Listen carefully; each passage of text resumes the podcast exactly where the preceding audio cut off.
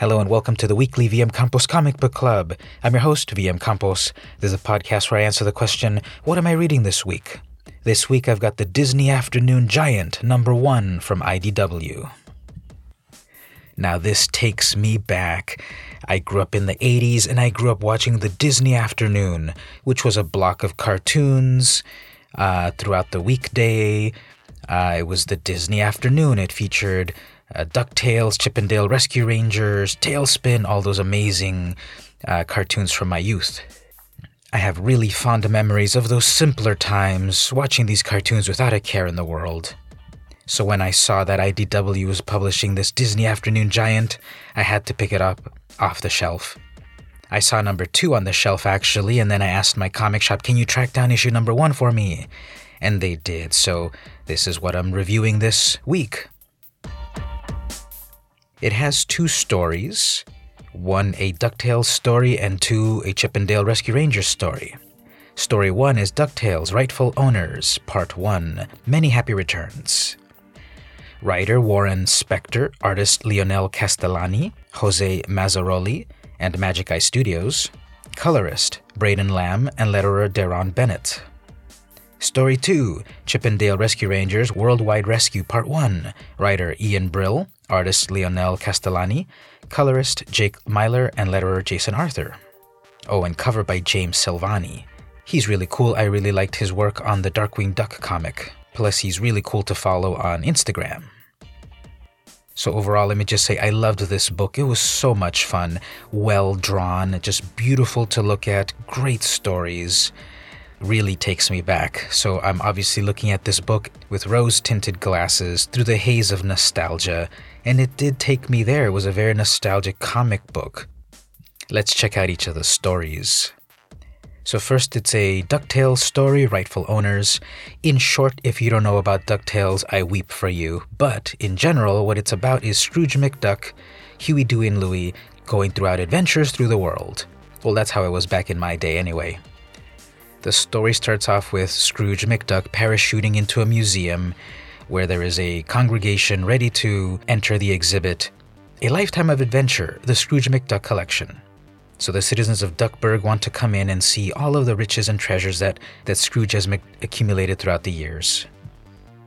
One of his detractors, John D. Rockerduck, is there to poo poo the whole thing.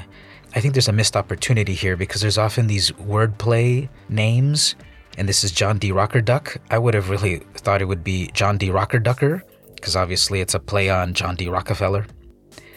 Anyway, what's interesting about the story is that as Scrooge goes through his different exhibits and talks about the amazing treasures he's collected. You know, this is so out of time nowadays because here is like a wealthy adventurer capturing artifacts from all over the world and bringing him to his private collection. Scrooge McDuck has been around since what, the 30s, maybe the 40s? And back in those days, it was perfectly fine for this uh, Westerner to be traipsing all over the world, and uh, liberating artifacts from the natives to bring back to his private collection. Nowadays, that doesn't really fly. And I got a sense of that as he's as he's boasting about this treasure and that treasure, and I traded a candy bar for this, and I outsmarted this person or that person for it.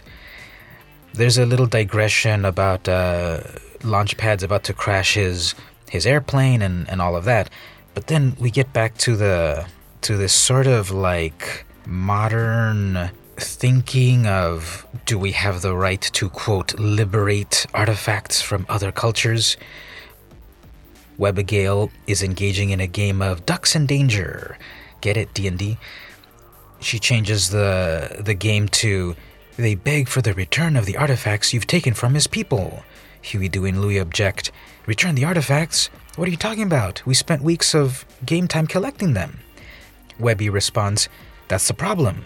D&D adventures are always about taking things that don't belong to you. That's what Uncle Scrooge did to get all the stuff at the museum. It isn't right. So, this is the modern thinking about, yeah, uh, why take things that are not yours? Why hoard them in a museum? They don't belong to you. They're cultural artifacts that don't belong to you. Huey, Dewey, and Louie are convinced after reading the Junior Woodchuck's manual that, yeah, you shouldn't take stuff from other people other cultures? So then they go off to convince Uncle Scrooge hey, why don't you return those artifacts? He doesn't take it very well. Have you lost your minds? Return everything I've collected over the years?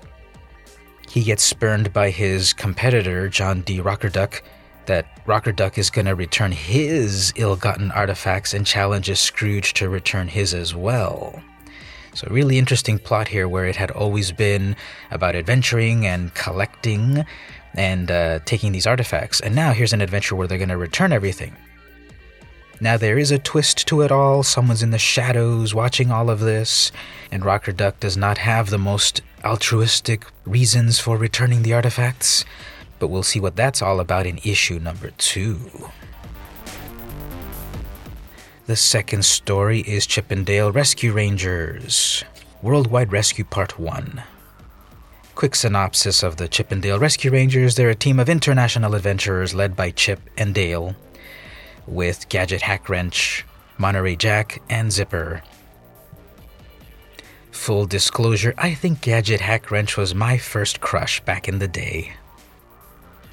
This story starts off with a flashback of Gadget and her father and the time that she used her budding inventing acumen to rescue her dad when they fell in the river. I like this part because it's in sort of sepia tones, designating the past. We come back to the present, and there's a beautiful shot of the Rangers in the Ranger plane, a two page spread full of adventure, and a montage of characters. I love that. I need that poster on my wall. I thought the narrative was a little disjointed in this story. They kept jumping through different points in time, the past, the, the present, a side story. But it's not too bad because I guess the comic is aimed at kids or old timers with nostalgia like me. And, and you'll get it. It's just that I saw that I went back and forth in a few areas, and I I think, or I wish they would have used the sepia tone colorization to make it a little bit more obvious when you went back in time. They really only did that during Gadget's flashback. They should have done that also with um, Monterey's flashbacks. And basically, all the animals of the world are going crazy. Hmm, that sounds like that one comic Animosity, but not as violent. And so the Rangers have to figure out what's going on, but Monterey knows what's going on because back in his old days, he knew Gadget's father, and their work with the ARS, the Animal Rescue Signal, which would basically give animals super strength to help defend themselves. It seems to have fallen into the wrong hands, and the Rangers have to deal with that. Now, here's something funny that I noticed Monterey Jack calls it him and the whole team behind the ASR. However, that's a misspelling because it's ARS elsewhere. It's ARS on a big control panel. He speaks it as the Animal Rescue Signal in one point, but then he mentions it as the ASR in two other places. I think that might have been a little mistake because when you when you say out the the, the acronym ARS, uh, it sounds a little bit rude. So they might have had a little bit of language barrier when they made the story. ARS versus ASR. Hmm. They go globe trotting all over the place because the various pieces of this puzzle are found in Greenland, the US, Brazil, Australia. So they've got to go to all those locations. In the end of the story, there's a hostage situation and to be continued. So, overall, I really enjoyed the book. Visually, I love it. The characters are very on model with Castellani's own touches. And this was a lot of work. One artist doing two stories with dozens of characters. Layouts are gorgeous. Pages alternate between full bleed art, variety of panels, close ups, scene panoramas, action lines, and everything. Colorization is beautiful. It's cell shading with great detail. It's just a really great looking book. A couple of pages are a little too busy, but it fits with the story because there's a lot of action and the stories by Spector and Brill are also very enjoyable. I liked the direction that the DuckTales story was going, and just the global aspect of the Chip 'n Dale story also was enjoyable. So, big thumbs up for this comic book two stories for the price of one. This week I read Disney Afternoon Giant number one from IDW. And this has been the weekly VM Campos Comic Book Club. See you next week.